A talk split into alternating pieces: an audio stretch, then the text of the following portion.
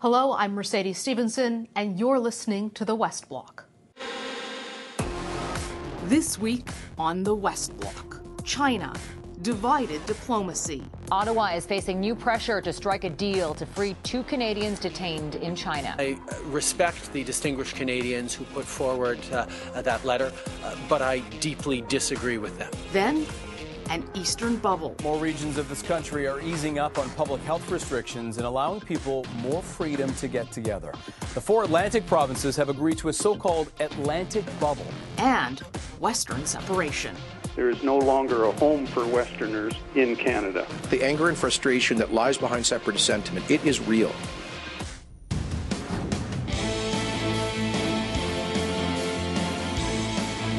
A diplomatic divide over how to deal with China and its arrest and charging of two Canadians, Michael Spavor and Michael Kovrig, played out nationwide last week.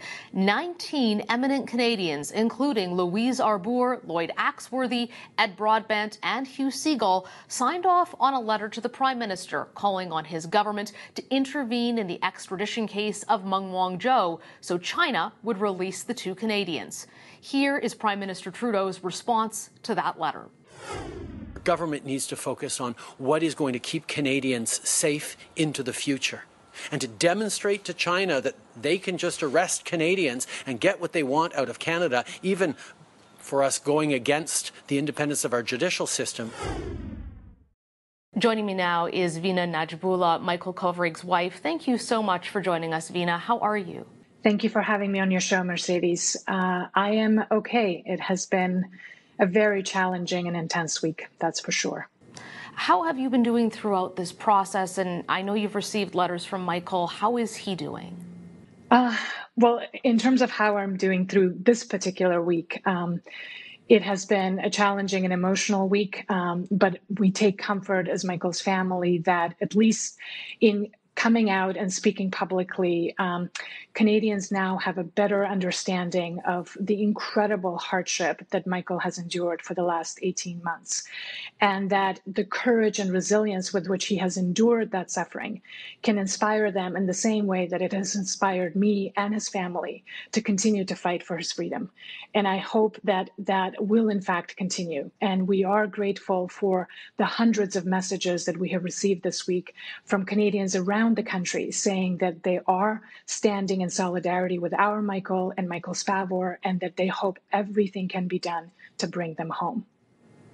How did you feel when you heard the Prime Minister's response to your proposition, which was that um, the Justice Minister could step in and stop the extradition process for Ms. Meng, and that China then potentially would release um, Michael Kovrig and Michael Spavor? He was categoric in saying there's no way his government will do that.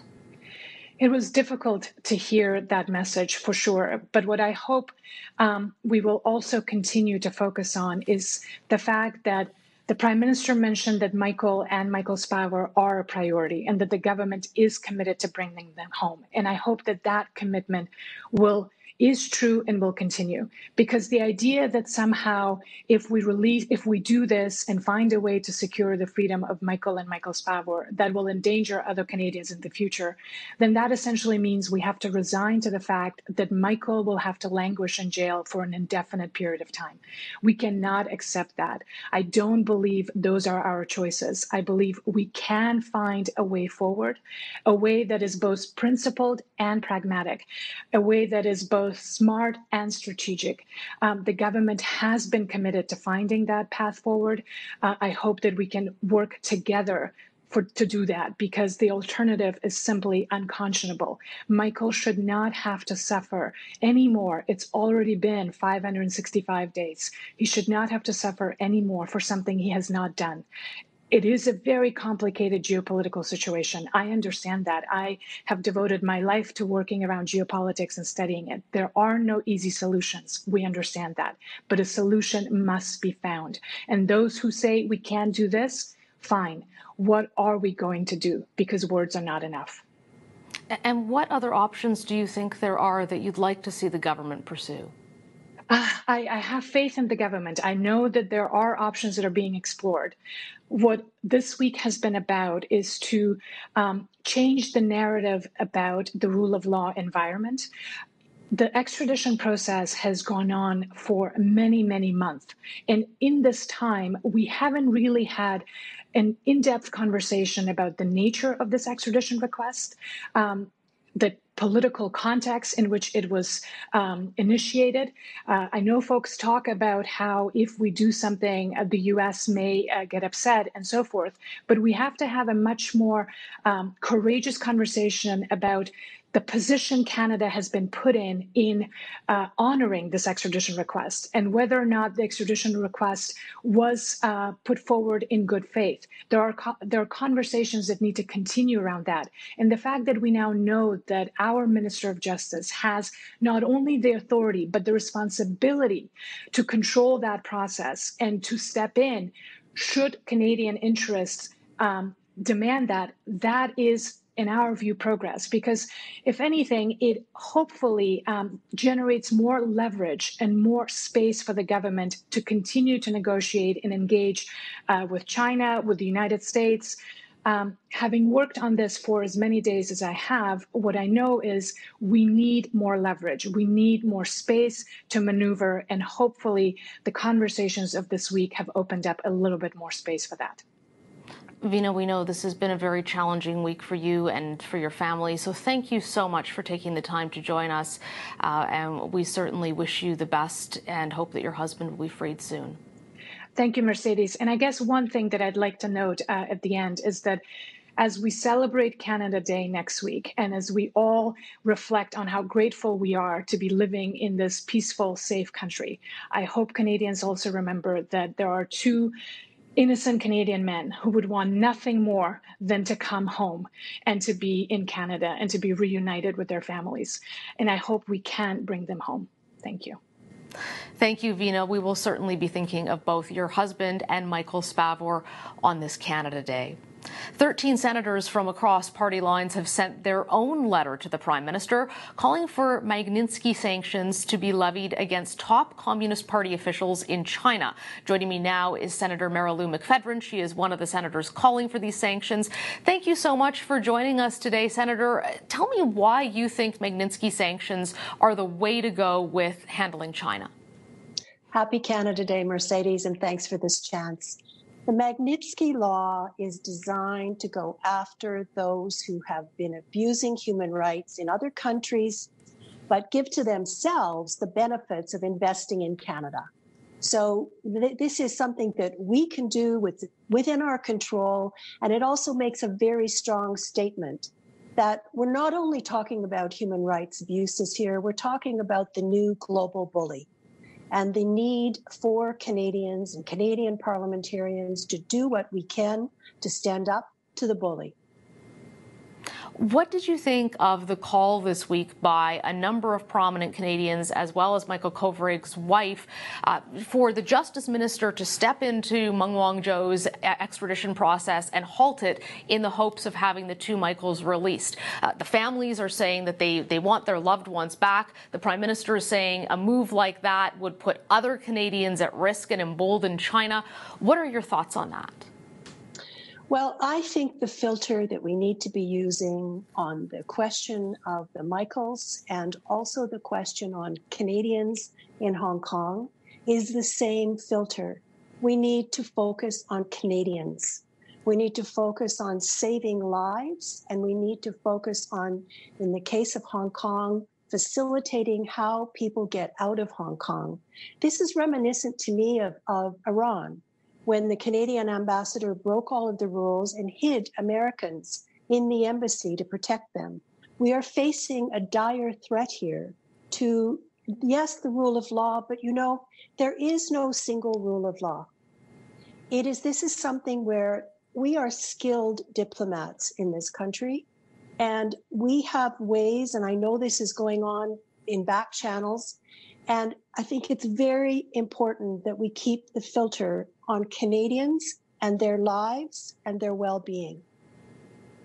So, does that mean, Senator, that you think that they should stop the extradition process, or do you think that that would encourage not only China but other regimes to essentially take Canadians hostage when they don't like a Canadian government policy? Frankly, they've already shown us that as the world's bully, that's what they're already doing. So, this isn't about being prophylactic. This is about responding to the reality that we have to deal with now.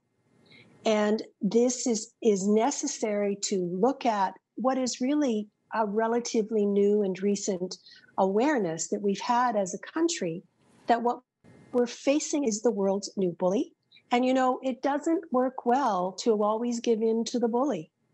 That the way in which this situation is being negotiated whatever our diplomats are doing, whatever our prime minister can do to focus on what needs to be done within reasonable boundaries. And one of the things that was pointed out by Louise Arbour and Lloyd Axworthy and the others that signed the letter to the prime minister urging that the um, negotiations occur around the Chinese citizen in Canada and our Canadians in China. What they're basically saying, and these are these are top world experts with a lot of experience in the practicalities of realpolitik that it is possible to do more and we should be trying to do more. And that doesn't, in my opinion, as a human rights lawyer, that doesn't undermine the rule of law per se. What is being suggested is within the boundaries of the rule of law. And what is being suggested is, is a focus on solution and a solution that is about Canadians that are in danger, getting them out of Hong Kong. We need to do an expedited refugee program for Hong Kong. We need to be doing whatever we can to get the Michaels out of China. Senator McPhedran, that's all the time we have, but thank you so much for joining us today. Thank you. On Friday, the Atlantic provinces will open their borders to each other to encourage travel within the East, but not from beyond that. How much will this help economies like Newfoundland and Labrador's that have taken a triple blow with COVID? A collapsed fishing season, declining oil prices, and a closed border to foreign tourists and some Canadian tourists. And what does it all mean in the months ahead for the province? Joining me now to talk about this is Premier Dwight Ball. How are you, Premier? Not too bad. So tell us about the situation out there in Newfoundland and Labrador economically right now. I know uh, there was some pretty dire straits the last time we spoke. Paint a picture for us of where things are at at this point. Yeah, I think your opening comments, Mercedes, described it very well. It's been a, a tough start to 2020 for Newfoundland and Labrador. The collapse of the uh, oil prices had a significant impact in our province. That's about 30% of our GDP. So you can imagine you know, seeing those declining in prices, what that meant to employment and being competitive on the world on the world stage. When you look at the overall economic situation across Canada uh, and equalization, which has been a really big point of discussion, especially out in Alberta, but also in your province where the opposition are calling for changes potentially to the equalization program. Because eh, here you have Newfoundland and Labrador struggling very hard, but under the current formula, you don't get any equalization money from the government. Would you like to see that changed? Well, you know, we haven't got any equalization, you know, for many, many years right now. Of course, we would like to see the transfer payments change, but added to that, you know, we can actually help ourselves with some support from the federal government. We need a transfer for, for many years to come. We have a great natural resource opportunities where in Newfoundland and Labrador. The oil and gas industry is one of those examples. We have some of the best oil in the world in terms of carbon intensity per barrel. We want to see that we want to see that that industry actually continue to develop. So, what would that support look like? Would that be sort of a one-time payout? Is it help specifically for the oil and gas industry? Is it changing up equalization? What's your ask to Ottawa? Well, there's a couple things. Number one is that we have a number of big projects uh, that are currently, you know, uh, have been suspended right now in our province. We'd like to get them moving forward. This is about development and maintaining being competitive against other jurisdictions. So we would have those, uh, that would help us then with exploration that would attract more money and create the industry that we think we know we have here. We also know that there's a transition between a cleaner growing economy. We could help you know, other jurisdictions in Atlantic Canada. We put a roadmap in place that would actually help greenhouse gas emissions in places like Nova Scotia, New Brunswick, and working with Quebec in this particular case.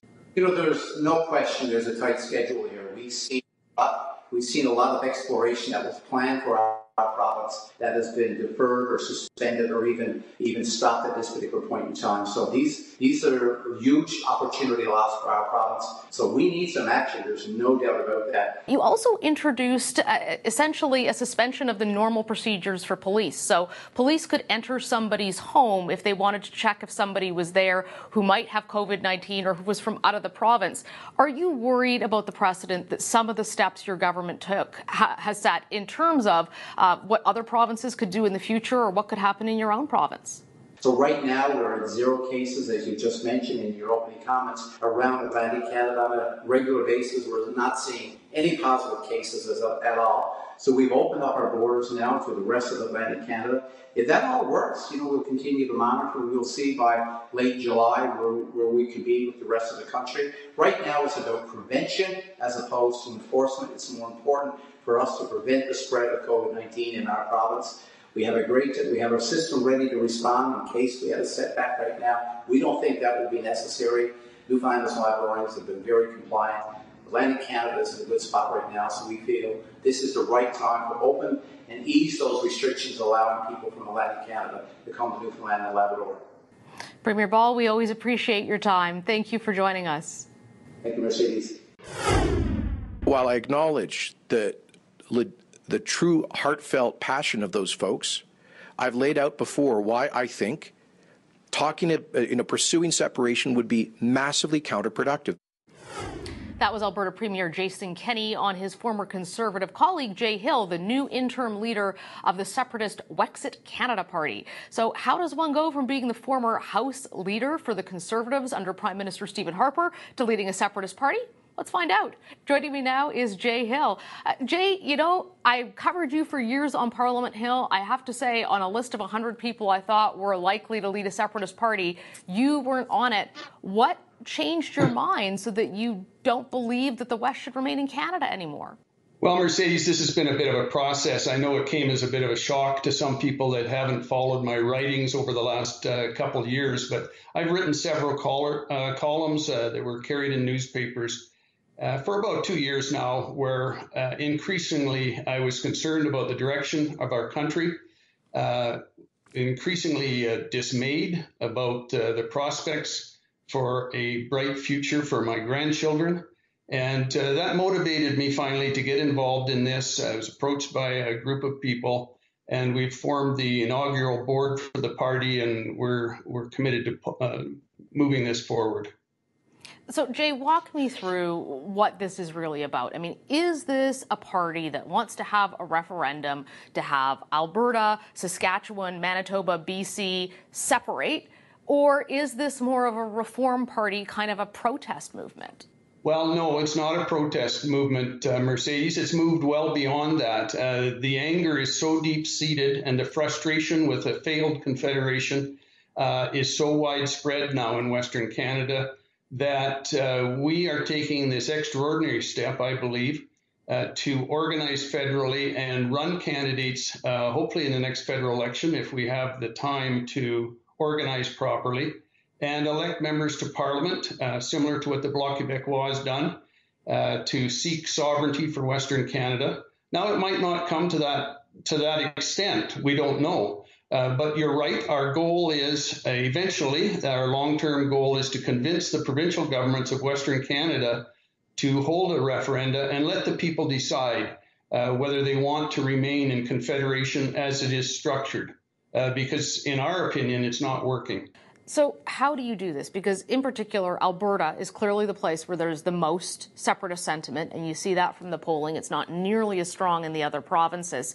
Um, how do you go about separating when Alberta's finances are in the state that they're in? Because you know, 10 years ago, there was a lot of money there to do something like that. But right now, they're in a lot of trouble. So you'd be essentially pulling out of Canada at a time when you don't have that ideal fiscal and economic support to set up a government, do everything you'd have to, like taxes, pensions, trade agreements. I mean, it's a pretty big undertaking. Oh, it's huge, uh, Mercedes. And I can tell you myself and the seven people that are on this uh, inaugural board are not naive people. Uh, we believe in the cause, but we do believe and recognize all the challenges and hurdles that you've outlined, and there's many, many more as well. Uh, before we ever got to establishing a, an independent nation here in the West. So, um, as I say, I'm not downplaying the challenges. It would take a lot of negotiation. Uh, but on the issue of the finances, if we weren't sending billions of dollars uh, to Ottawa and getting, you know, a few hundred million here and there back of our own money, uh, we'd probably be a lot better off financially. What happens if you get to the point of a referendum and you get enough in Alberta to leave, which even that is questionable? Um, it seems highly unlikely you would get anywhere near that number in BC, Saskatchewan, or Manitoba. Would just the one province or two provinces that want to leave go? How does that work? Well, that's a great question, and it's a question that I've all, uh, had put to me already, and um, you know, I I don't have the answer to that. I mean, it would be up to the people whether they want to proceed in the hope that other provinces would see the, the, the good sense that it makes to have an independent nation and they would ultimately join with Alberta. If you look back on Confederation, uh, all the provinces weren't established at the same time. And that's part of the reason why we have such a ineffective and in, unequal uh, Senate, for example where um, the provinces of Ontario and Quebec each have 24 senators, and all of the West only has 24 as well. So, um, you know, it's it's a challenge. Uh, I admit that, and I don't have those types of answers. I don't have uh, the answers about a lot of things. I'm just committed to building a credible alternative for those people that don't believe, as I do, that uh, the Confederation works. Jay, we just have a few moments left, but I have to ask you. Uh, you know, Premier Kenney came out and said that this is irresponsible. Uh, have you talked to him, or have you talked to Prime Minister Harper about this? No, I haven't talked to either of them. Um, I I don't believe this is irresponsible. I believe that it's a different approach from what Mr. Kenney is pursuing. I wish him well uh, with his uh, fair uh, deal panel report. I don't anticipate he's going to have a lot of success on the major issues like uh, changing the equalization formula, things like that. Thank you for joining us, Jay. My pleasure. That's all the time we have for today. Wednesday is Canada Day, and while there will be no big celebrations here on Parliament Hill or in towns and cities across the country, there will be virtual celebrations. We hope you all have a wonderful Canada Day.